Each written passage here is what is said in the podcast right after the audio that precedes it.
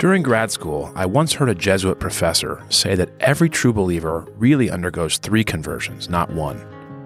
The first is private, it happens silently in the heart. The second is communal, connecting a new believer to a local house of worship. But finally, authentic faith always translates to the world. It means wrestling with public questions, and in that sense, applying salvation never ends. You're about to hear a story from Robert P. Jones, a religious insider who, in a sense, became an outsider to think through and confront a real problem, namely the latent, deep incubation of white supremacy that resides within some of our oldest, most long standing American faith traditions. Only he could describe whether he agrees with these three conversions and whether that's a fair explanation of his fascinating, still unfolding journey. But he's emerged as a clear eyed thinker with the courage to say something hard to his own tribe. I won't ruin for you everything Robbie says about his choice for the uncomfortable title of his new book, White Too Long The Legacy of White Supremacy in American Christianity. But it comes from something that well known American essayist, poet, activist, and novelist James Baldwin wrote in a New York Times column less than a year after Martin Luther King's assassination. I will flatly say that the bulk of this country's white population impresses me, and has so impressed me for a very long time as being beyond any conceivable hope of moral rehabilitation. They have been white, if I may so put it, too long. They have been married to the lie of white supremacy too long. The effect on their personalities, their lives, their grasp of reality has been as devastating as the lava which so memorably immobilized the citizens of Pompeii. They are unable to conceive that their version of reality that they want me to accept is an insult to my history and a parody of theirs and an intolerable violation of myself. For his part, at age seven, Robbie became a Christian at a Mississippi Southern Baptist church, where the only question was whether he'd be in church four nights a week or five nights a week. His major aha moment came in college, and then again digging into the deeper story in seminary, when he learned that the SBC emerged in 1845 over the question of slavery dividing with Northern Baptists over the matter of whether clerics could own slaves. Today, as founder and CEO of the prestigious Public Religion Research Institute, or PRRI as it's known in DC, he's commissioned countless studies and written several books at the intersection of religion and politics. White Too Long is by far his most personal, bringing to bear difficult cultural and denominational learning and conviction, looking squarely and unflinchingly at what Washington Post columnist Mike Gerson calls the worst stain, the greatest crime of U.S. history. It's the thing that nearly broke the nation. It's the thing that proved generations of American Christians to be vicious hypocrites, turning normal people into moral monsters. Joining Robbie to talk candidly about race and religion in American life is Jon Ward, chief national correspondent at Yahoo News, and a journalistic leader whose own writing on race and many other public themes, some linked for you in the show notes, is, in my judgment, absolutely worth following. He also hosts the best named podcast in the business, The Long Game, which we'd commend to you. As the country is changing demographically, religiously, and politically, we need clear eyed thinkers, and these are two of the best. Enjoy the conversation.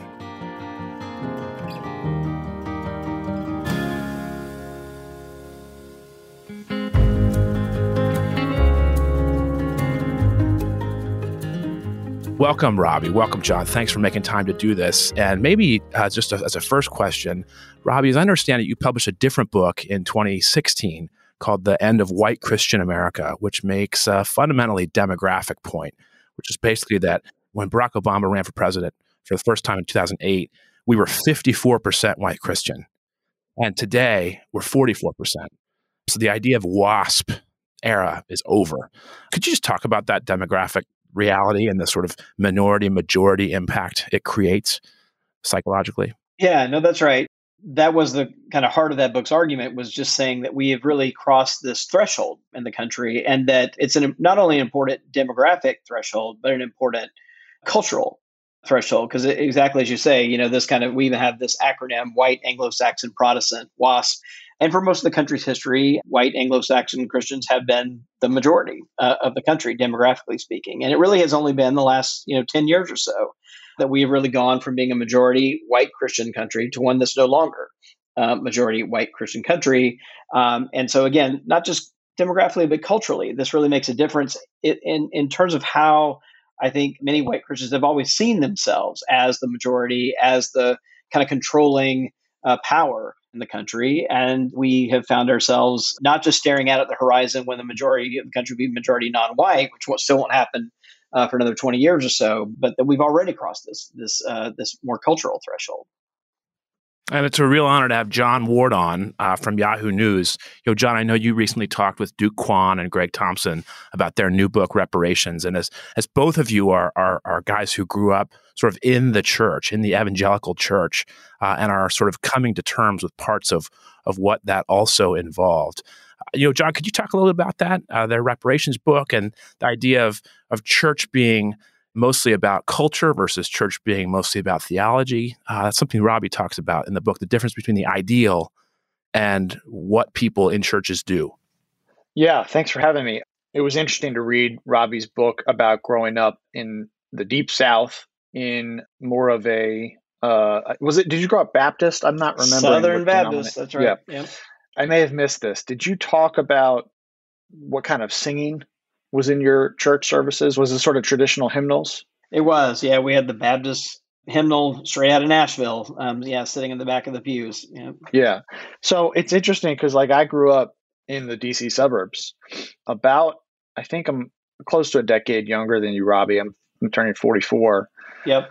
I was born in the late 70s. My parents became born again Christians out of mainline denominations in the Northeast in the 70s kind of while you were going to Southern Baptist Church down in Mississippi. And so, so my experience was different culturally. It was coming out of a very charismatic and Pentecostal tradition in terms of the church service style. It was very anti-institutional, which is in tradition. It was just in tradition with a lot of evangelicalism throughout American history.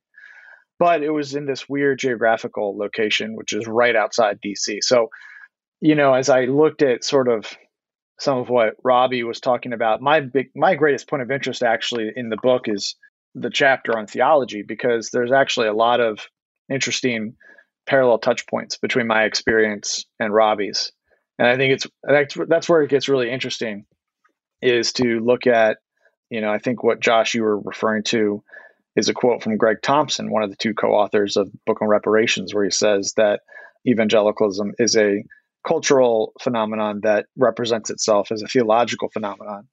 I think Robbie's take on that is basically talking about the ways that racism or white supremacist attitudes or white supremacy are perpetuated through uh, institutions. One of actually the most significant quotes in the book, I thought, was on page 224, where it talks about the ways that white supremacy lives on through institutions and cultural practices. I just think that's such a key point.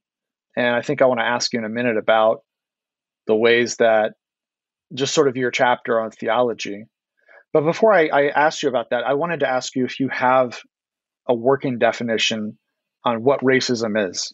The reparations book has one. I can read it if we want to. I may have missed that in the book, but um, what would you say? How would you define that term? Yeah, in the book, I, I um, try to really stay with this concept of white supremacy because I think racism is just really slippery. It can mean a lot of different things. And I really wanted to talk about something specifically as I could. And and I think the, the idea of white supremacy gets at, as you said, the structural and institutional side of, you know, maybe what we call racism. Because you know, I think racism can often mean uh, do I hold personal ill will toward someone of a different race, personal prejudice? That, and I, and I think really in the world I grew up in, that's the treatment it mostly got right? Was like know you should not have negative feelings you know toward anyone who's african american or latino or that was really what got taught. And you mentioned singing like you know so you know we sang red and yellow black and white. They are precious in his sight. Jesus loves the, all the children of the world right? We sang that in vacation bible school like every uh, summer. So that was there. But what i think was so difficult for me as someone who grew up so inside that world to even get my own head around was how that can simultaneously be there, that set of teachings, right? And at the same time, uh, be a tradition that is kind of willfully blind to the more systemic ways that racism functions um, in society, and so could simultaneously support segregation while singing Jesus loves all the children of the world, right? That those two things could hold together. And really, for white supremacy, I, I try to think about this and define it really as fundamentally the idea that that white lives are really worth more uh, than others, that whites are intended to be at the top of the social and power pyramid in human society, right? And that that's actually God's design for human society, right? Is it for people of European descent to be at the top of the pyramid and others to be underneath it? And I think to modern ears, to say it that flatly, I think sounds offensive, right? Or it sounds odd. But it has been, in fact, the commitment of most white Christian traditions explicitly throughout most of American history. And I think it expresses itself a lot of times in a way that rejects the idea that there is a white supremacist ethic in America at all. But then I think sort of moves on to a mixture of like ignoring current political debates and using the term, you know, that's too political or the phrase that's too political.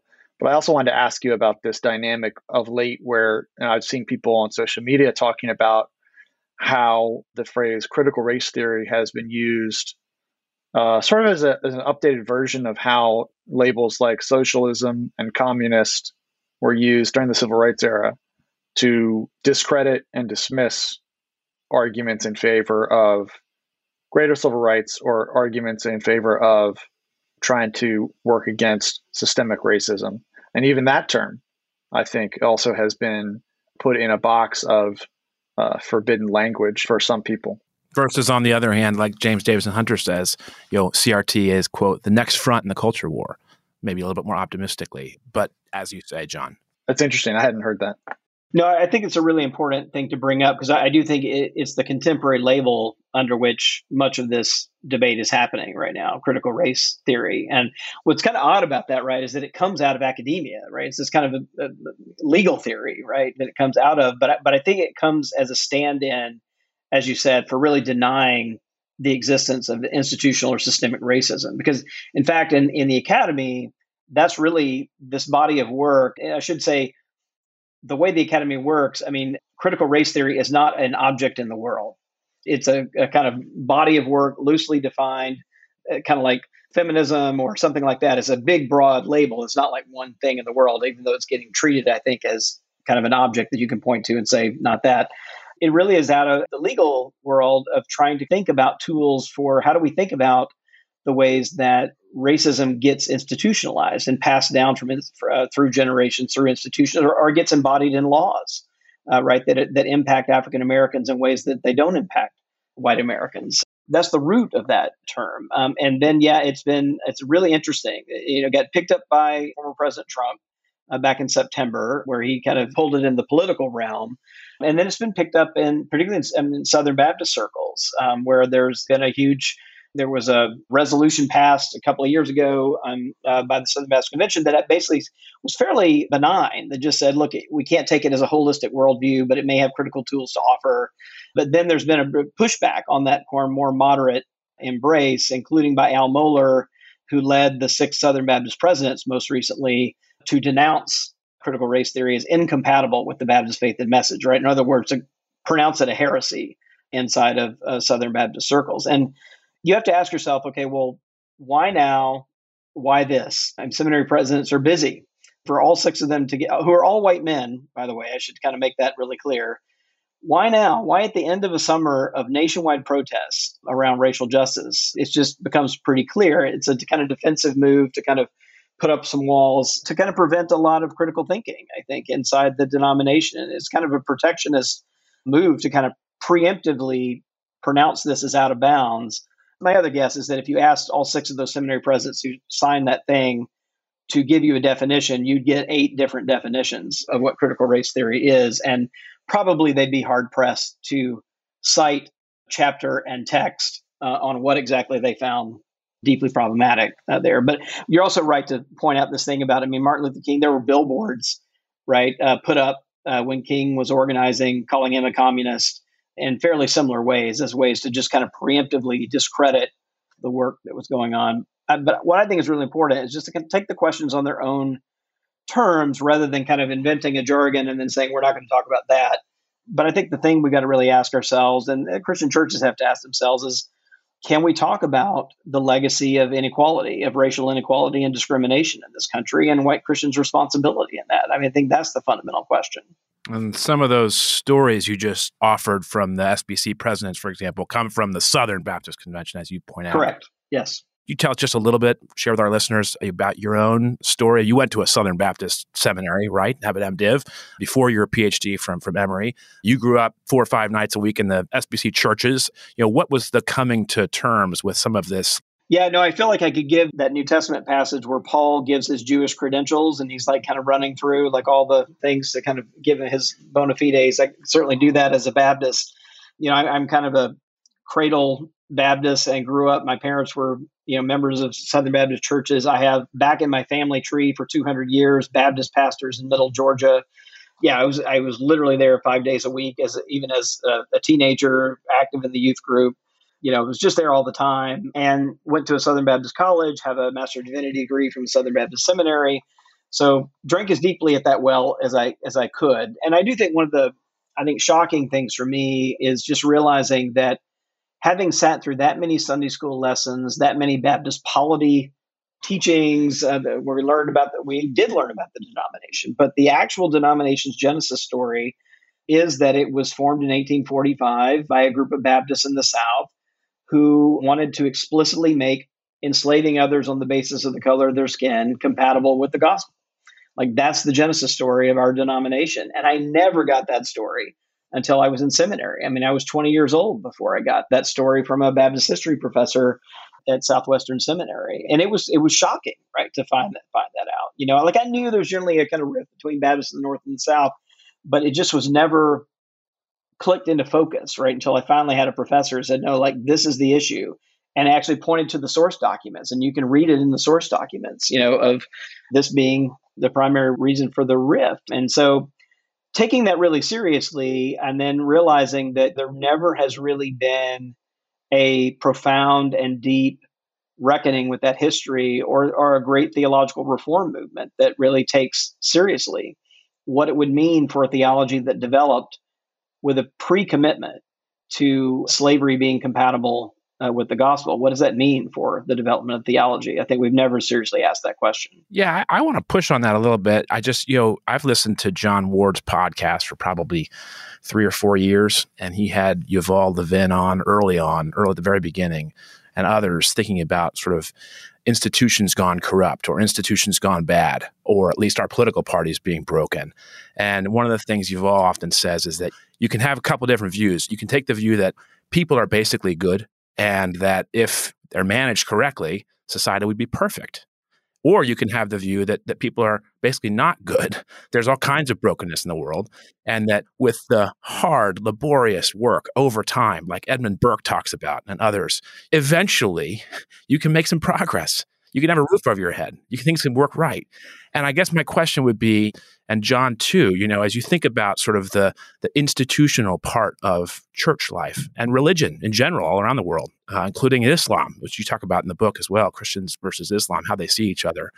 Ought we think about the religiosity part as salve or as culprit?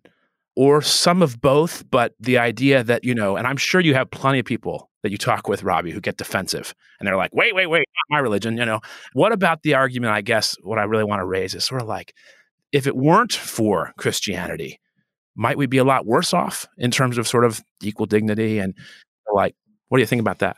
Yeah, I think I'm. I got to go back to Frederick Douglass here. One of the more astonishing, as I was kind of. I mean, I'm not. I'm not primarily historian. I'm more of a kind of social scientist, but I did a ton of historical spade work, you know, for this book. And coming like to the witness of Frederick Douglass, who just flatly said it was his experience and the experience of so many other enslaved people that one of the I mean, he he just said it straight up. He said, like, besides becoming enslaved itself, I considered the uh, one of the worst fates to befall me to be the slave of a Christian master. And what he basically said is that they were actually more cruel and treated their slaves worse than others. And and the thing I, I'm really careful about. And I, and I should just be honest and say, look, I wrote through a web of my own defensiveness uh, in this book. Right? I mean, I grew up in the church. I care deeply about the church and its future. Uh, this is not a book that's like about trashing the church. This is, this is a book about like trying to bring the church to health is really what I, I, feel like I'm up to in the book. And and yeah, absolutely, a lot of defensiveness. But you know, it's one of those things where I think that in order to get to health, we've just got to get past some denial and the idea that there has been some ideal form of Christianity that is pure and undefiled in some way, and just people practicing it badly. I think there's a way of kind of protecting its purity that gets in the way of health. So if I'm wanting to kind of keep holding up the mirror and saying, no, no, no, like we were explicitly preaching sermons from the pulpit about the inequality, the superiority of white people to non white people. Just one quick anecdote I gave a sermon during Lent at Boston Avenue Methodist Church in Tulsa. They're about to celebrate uh, or, or, kind of reckon with and memorialize the 100th anniversary of the Tulsa Race Massacre at the end of this month. What I discovered in kind of doing some research there is that after that happened, in that event, there were somewhere near 300 African American lives lost, killed at the hands of their neighbors over a multi day massacre. An entire area of town burned down. The Methodist bishop uh, came and gave the sermon at Boston Avenue United Methodist Church the, the week after, like the Sunday after the massacre. What he had to say to his white congregation, and this was like the big congregation that the mayor and the bankers and the lawyers go to, like big downtown was essentially he blamed the violence on the African American community and spent time in his sermon saying we, we should be clear about this that equality between the races is something that is not God ordained and not something that either race should hope for. Right? That's the message coming out of the white Christian church in the wake of hundreds of African Americans being killed by their white neighbors.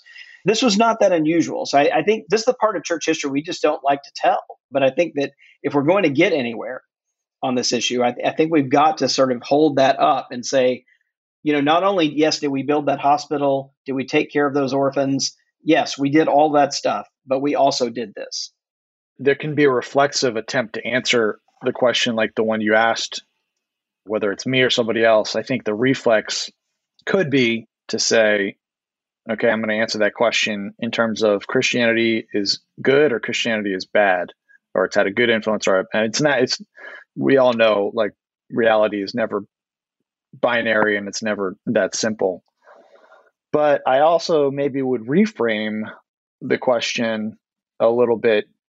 Maybe you didn't say it explicitly, but I think in the way it was framed, it sounded like it was a question about American Christianity. And I think the question about the impact of Christianity should be about the historic global church and not just about American Christianity. And I think when you frame it that way, it actually does raise an even more interesting question, which is how badly disfigured has American Christianity been compared to the historic faith because of the original sin of slavery and white supremacy? And I think mm-hmm. that really is the question, maybe the meta question that white American Christians really need to grapple with.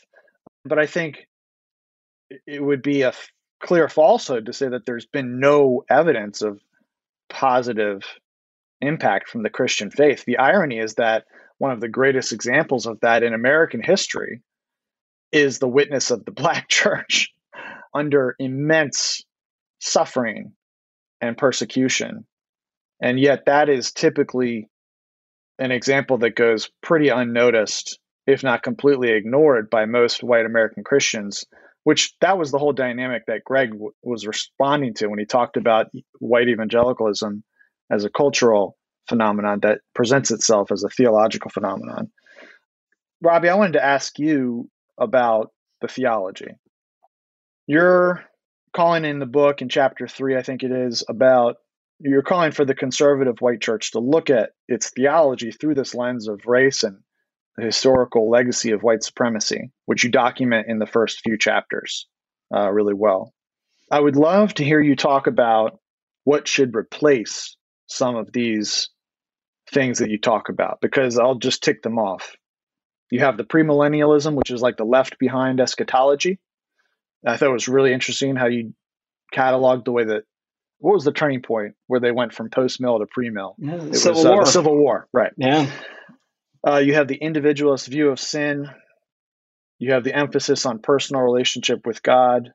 The Bible is a protector of status quo and the lost cause theology. I think the lost cause theology is probably more of a geographical phenomenon that's more isolated to the South. But those first four the eschatology, the view of sin, individualist view of the faith, and the Bible as a protector of status quo what are your current thoughts on what should replace or update those things? Yeah, no, I, I, really appreciate this. I don't get to talk about this piece of it as often as the political stuff, so it's. Yeah. I actually am, am happy to have this. Um, happy to have this conversation. Well, you know, I mean, as I was thinking about that chapter, and it's actually the only chapter or only subject piece I've ever written on theology publicly, so it, it was kind of new territory for I'm going to dust off my MDiv degree a little bit and try to think about it. But it was it wasn't just an academic exercise. It was actually pretty personal because it I was trying to ask myself the question, why didn't I see this? Right? Why didn't I see growing up inside my church racial injustice that was happening all around me in Mississippi in the 70s and 80s? Why why didn't I see it? Why didn't my church see it? You know, my high school was the rebels. We had a Confederate soldier for a. It was an integrated public high school, half black, half white. We had a you know rebel flags flying at the football games. The band played Dixie.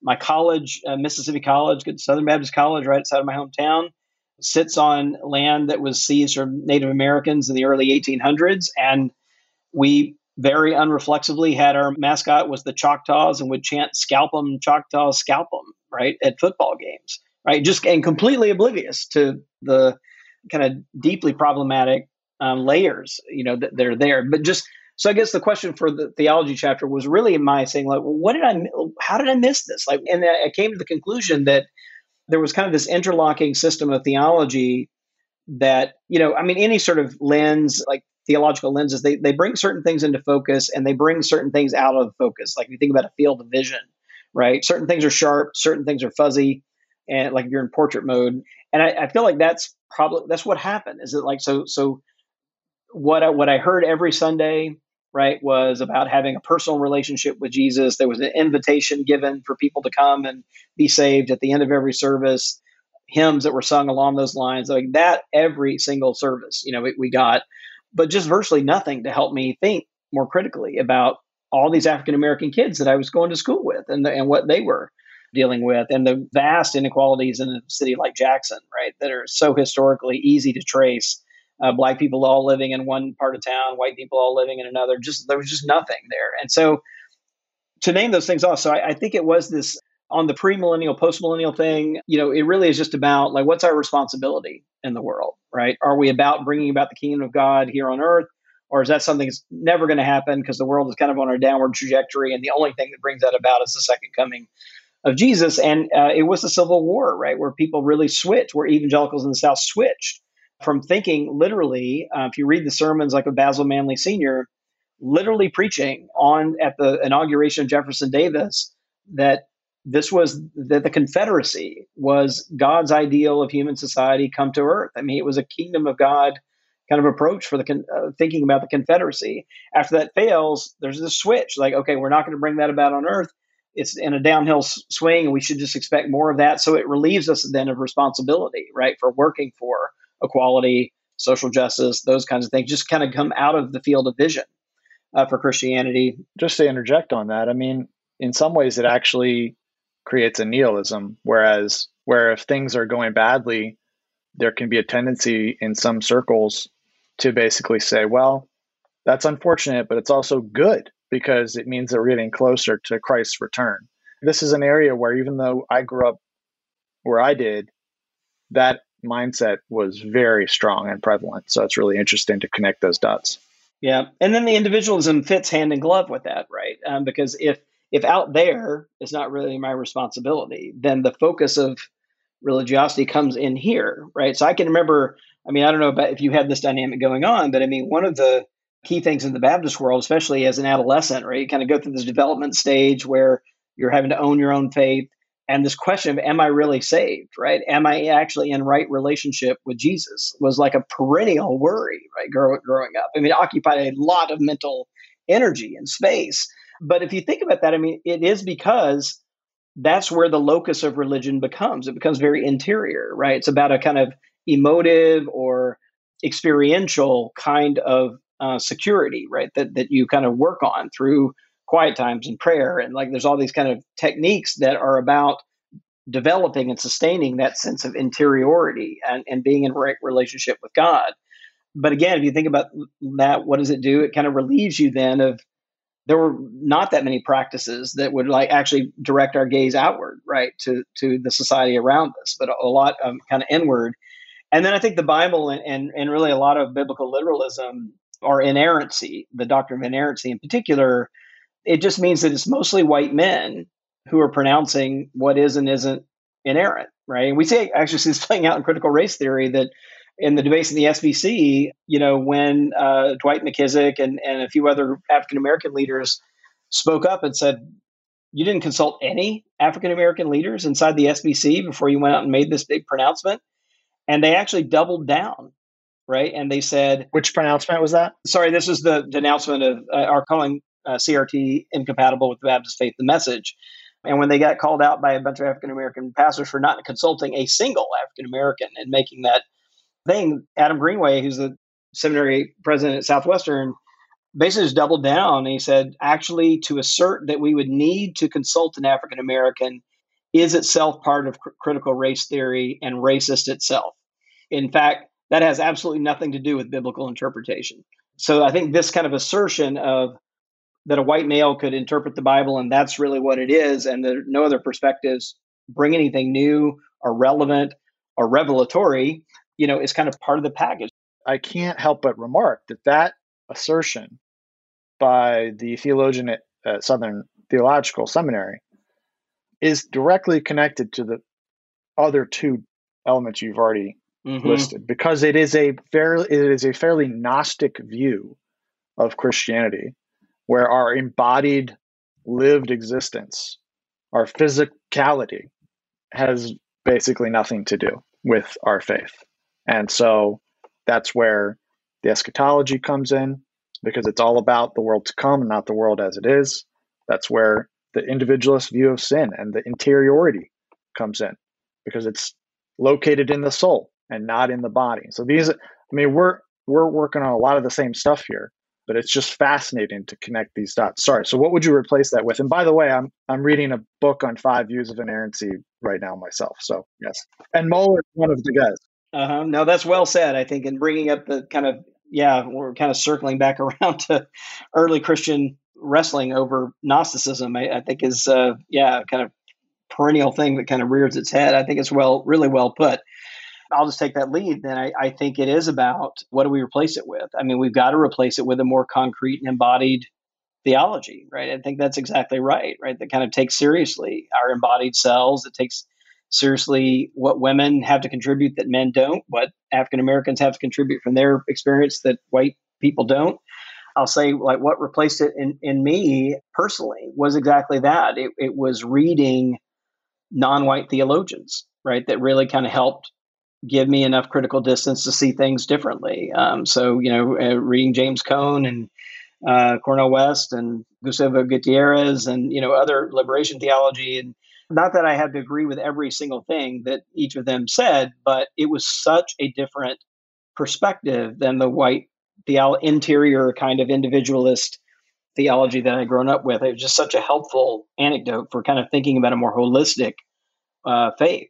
Well, your mention of liberation theology just sparks me to say it was nice knowing you. We'll see you in hell.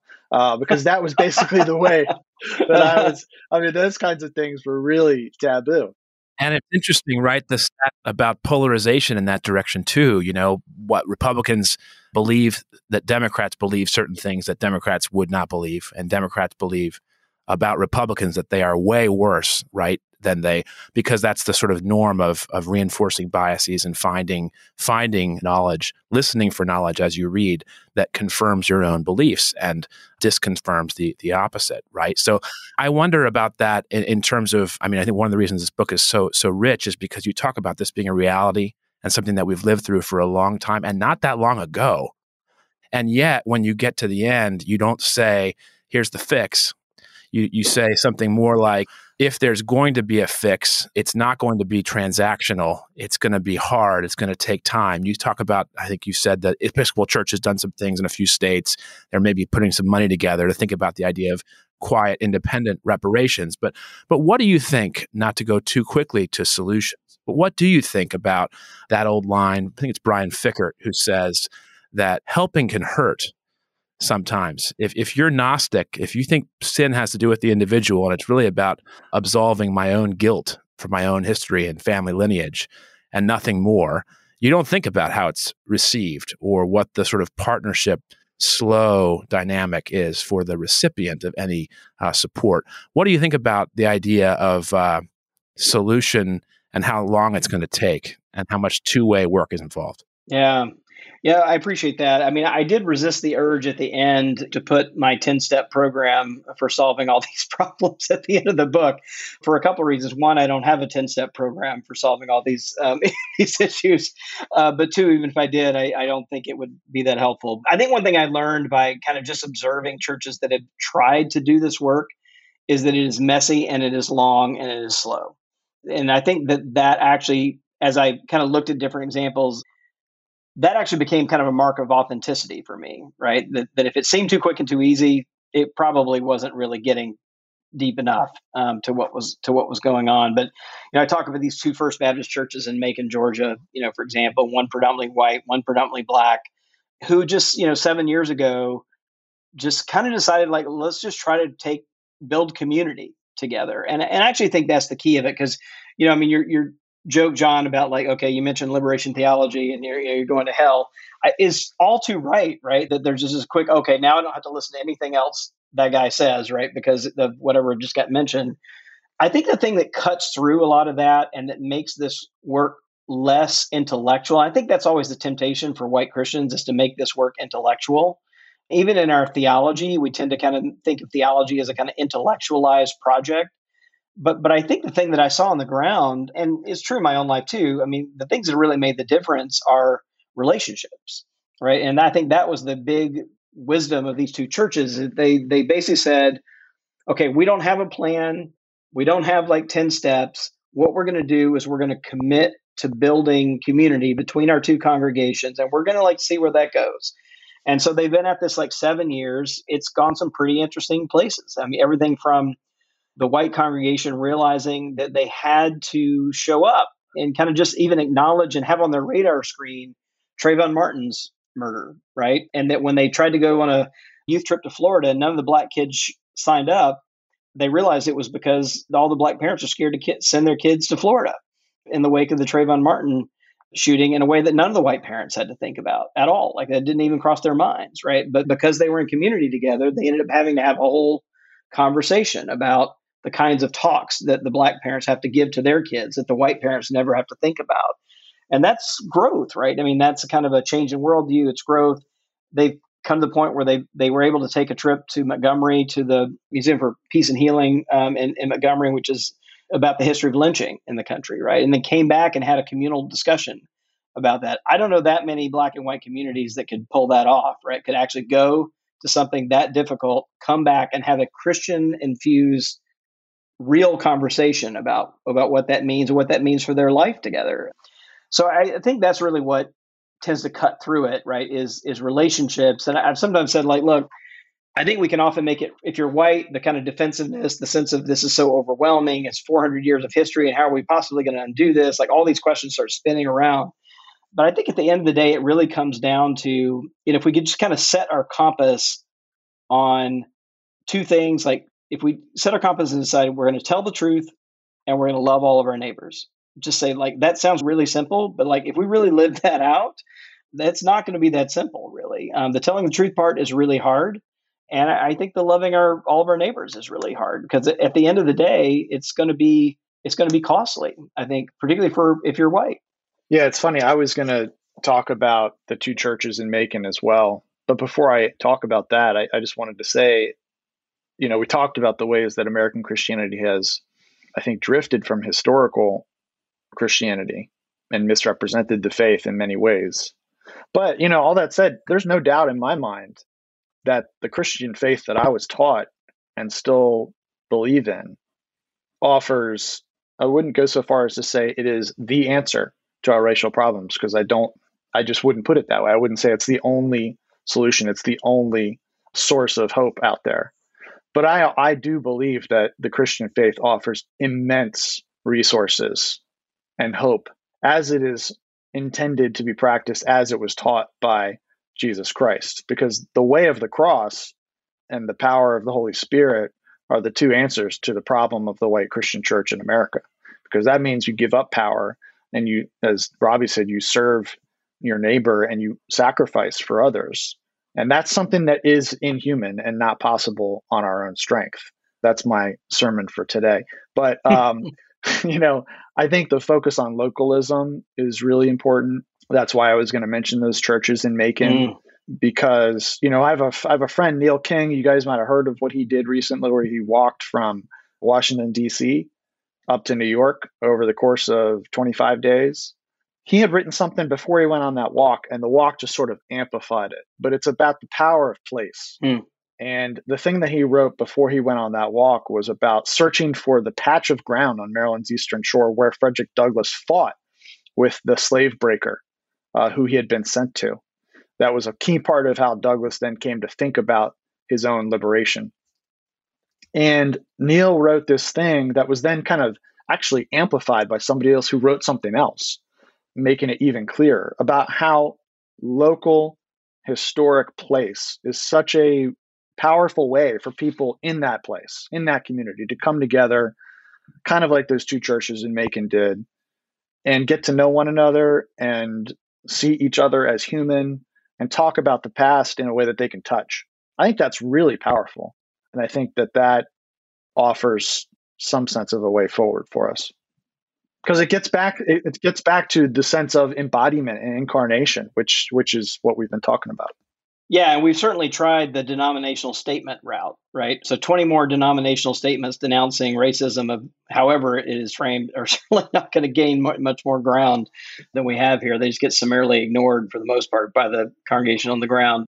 Which gets back to what you were saying, Robbie, about intellectual as theology or intellectual theology as what you really are all about, as opposed to translation to something more more embodied, as Jon is describing. And you haven't mentioned yet this title uh, James Baldwin, what's that about? Yeah, you know, so I mean, I've mentioned some other people I was reading. One of the people I read that I think really shaped my thinking uh, a lot, which is kind of interesting, right? So James Baldwin, a whole generation before me, almost two generations before me, African American, gay, from Harlem, grew up Christian, grew up as a boy preacher, in fact.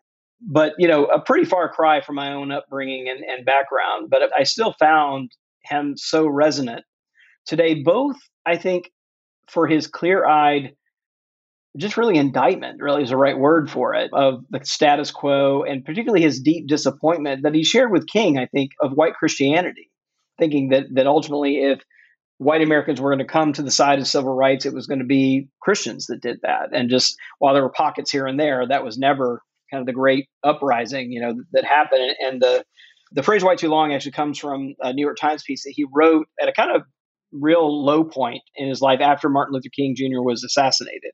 So he's kind of writing and mourning, and I think in deep disappointment again with white Americans for not even in the wake of his killing his assassination for not really standing up. Should I read just a little the, the context for the quote? Please. Here it is from this New York Times, 1969, early 1969.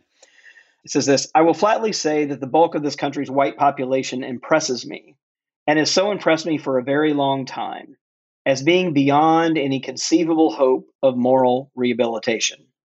They have been white, if I may so put it, too long. They have been married to the lie of white supremacy too long. The effect on their personalities, their lives, their grasp of reality has been as devastating as the lava which so memorably immobilized the citizens of Pompeii.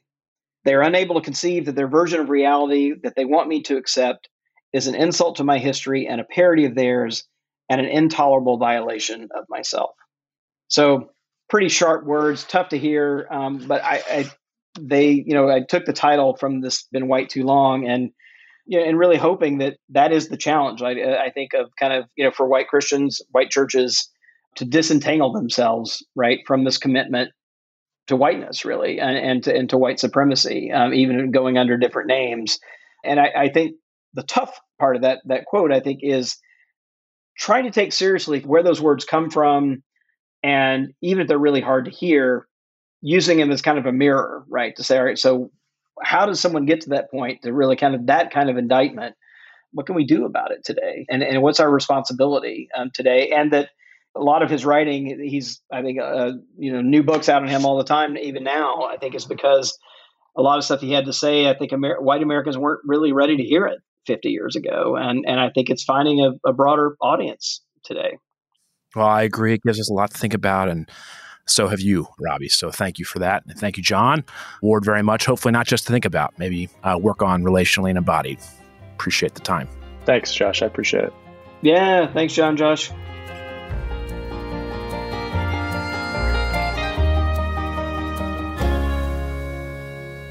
Faith Angle exists to help leading journalists better understand the variety of ways that religious leaders are approaching the hard, enduring questions.